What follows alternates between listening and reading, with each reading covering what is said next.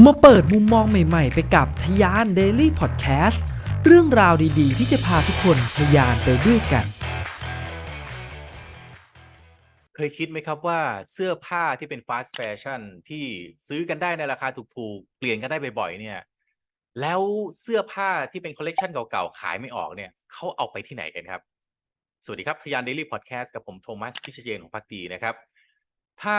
คุณเป็นคนหนึ่งนะครับที่คล้ายๆ ผมก็คือ ไม่ได้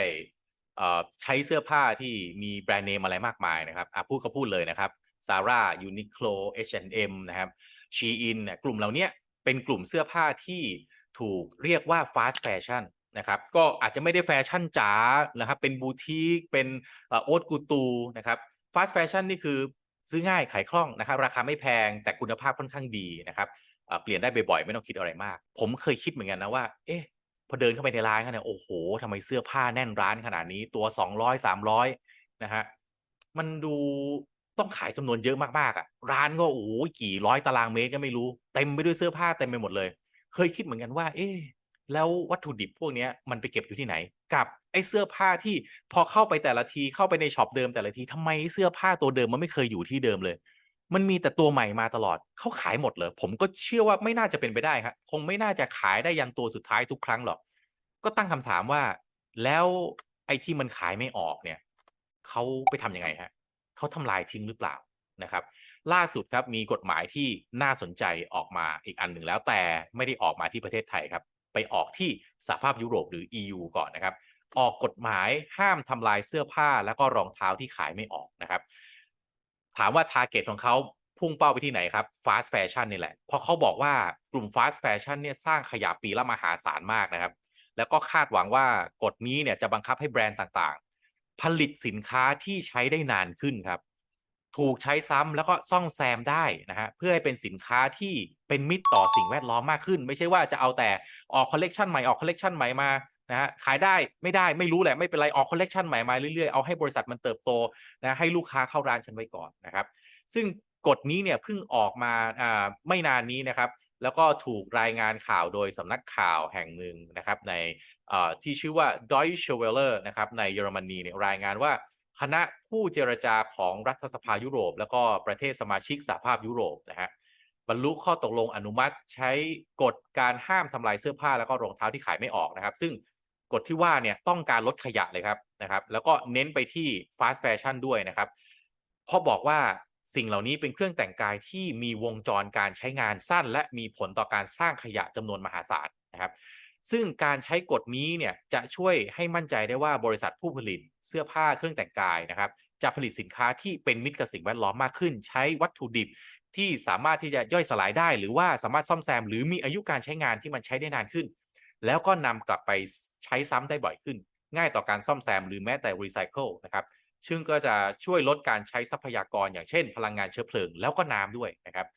กฎที่ว่าเนี่ยเกิดขึ้นจากความพยายามผลักดันนะครับของรัฐสภายุโรปที่พยายามจัดการกับการบริโภคสิ่งทอในยุโรป ซึ่งเขาบอกว่ามันเป็นอุตสาหกรรมที่สร้างผลกระทบต่อสิ่งแวดล้อม และการเปลี่ยนแปลงสภาพภูมิอากาศสูงสุดเป็นอันดับทีสี่4 เลยนะฮะ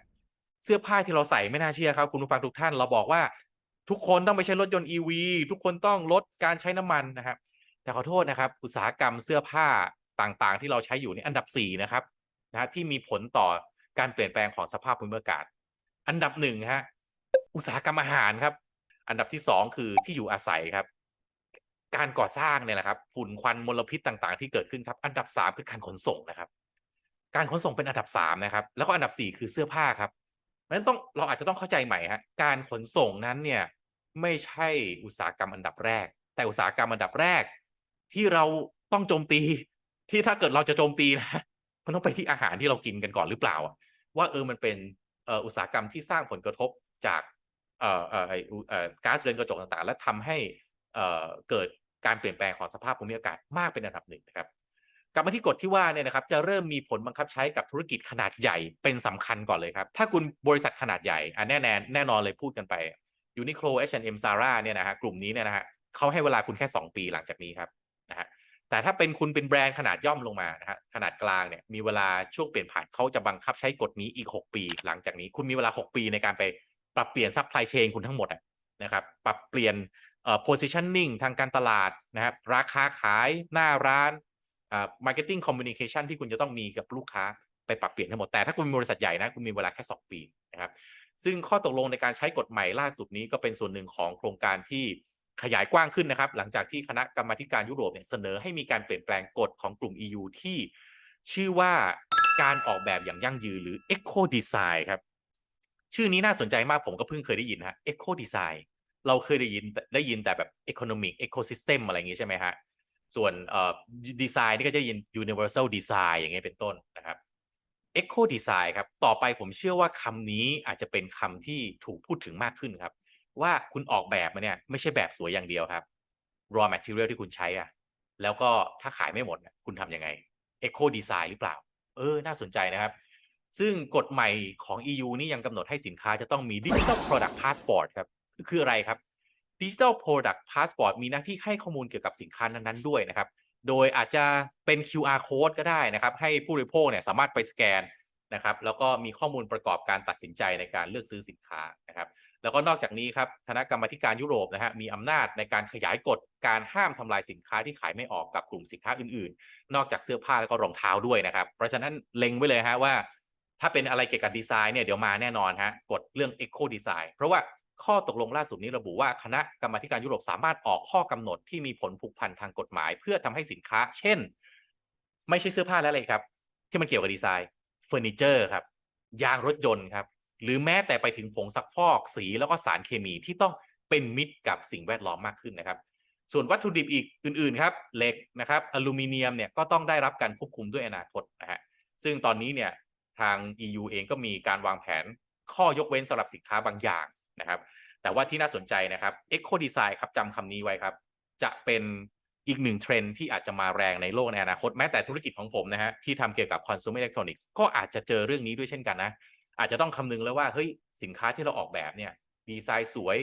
นะครับเอ่อ ergonomic design นะครับคำนึงถึงเรื่องของสรีระศาสตร์นะครับป้องกันเรื่องของ office syndrome เนี่ย eco design มีไหม eco design ไม่ได้แปลว่าดีไซน์ให้ประหยัดแต่ดีไซน์แล้วมัน ไม่สร้างปัญหาให้กับสิ่งแวดล้อมหรือเปล่าลดขยะไหมช่วยให้สภาพบรรยากาศนะเปลี่ยนแปลงน้อยลงไหม น่าสนใจนะครับ eco design ติดตามดูครับ อาจจะเป็นอีกเทรนด์ใหญ่ ๆ ของโลกที่กำลังจะมาในอีกไม่ช้านี้ ขอบคุณสำหรับการติดตามนะครับ แล้วมาพบกันใน EP ต่อไป สวัสดีครับ พิเศษสำหรับชาวทยานนะครับ แพลตฟอร์ม Future Skill เป็นแพลตฟอร์มที่ช่วยทุกคนในการพัฒนาตนเองนะครับ ผมมีสิทธิพิเศษที่จะให้ทุกคนช่วยในการพัฒนาตนเองได้ง่ายขึ้นนะครับ โดยผมมีโค้ดส่วนลดสำหรับแพ็กเกจ 1 ปีสูงถึง 50%นะครับ จากราคา 9,948 บาทเหลือเพียง 4,974 บาทครับ และสำหรับคนที่ทำธุรกิจนะครับ ผมมีโค้ดส่วนลด 100 บาทนะครับในแพลตฟอร์ม The Vision by Future Skill ซึ่งในนั้นมีคอร์สที่ผมพัฒนาร่วมกับ Future Skill ก็คือ Leadership Under Crisis ด้วยนะครับ โค้ดส่วนลดนี้ สามารถที่จะเอาไปใช้กับคอร์สอื่นที่อยู่ใน The Vision ได้เช่นเดียวกันนะครับ สิทธิพิเศษโอกาสดีๆ แบบนี้อย่าพลาดกันนะครับทยาน Daily Podcast พอดแคสต์สาระน่ารู้ และเรื่องราวพัฒนาตนเองให้ดีขึ้นในทุกๆ วันสำหรับคนทำธุรกิจกับผม โทมัสพิเชย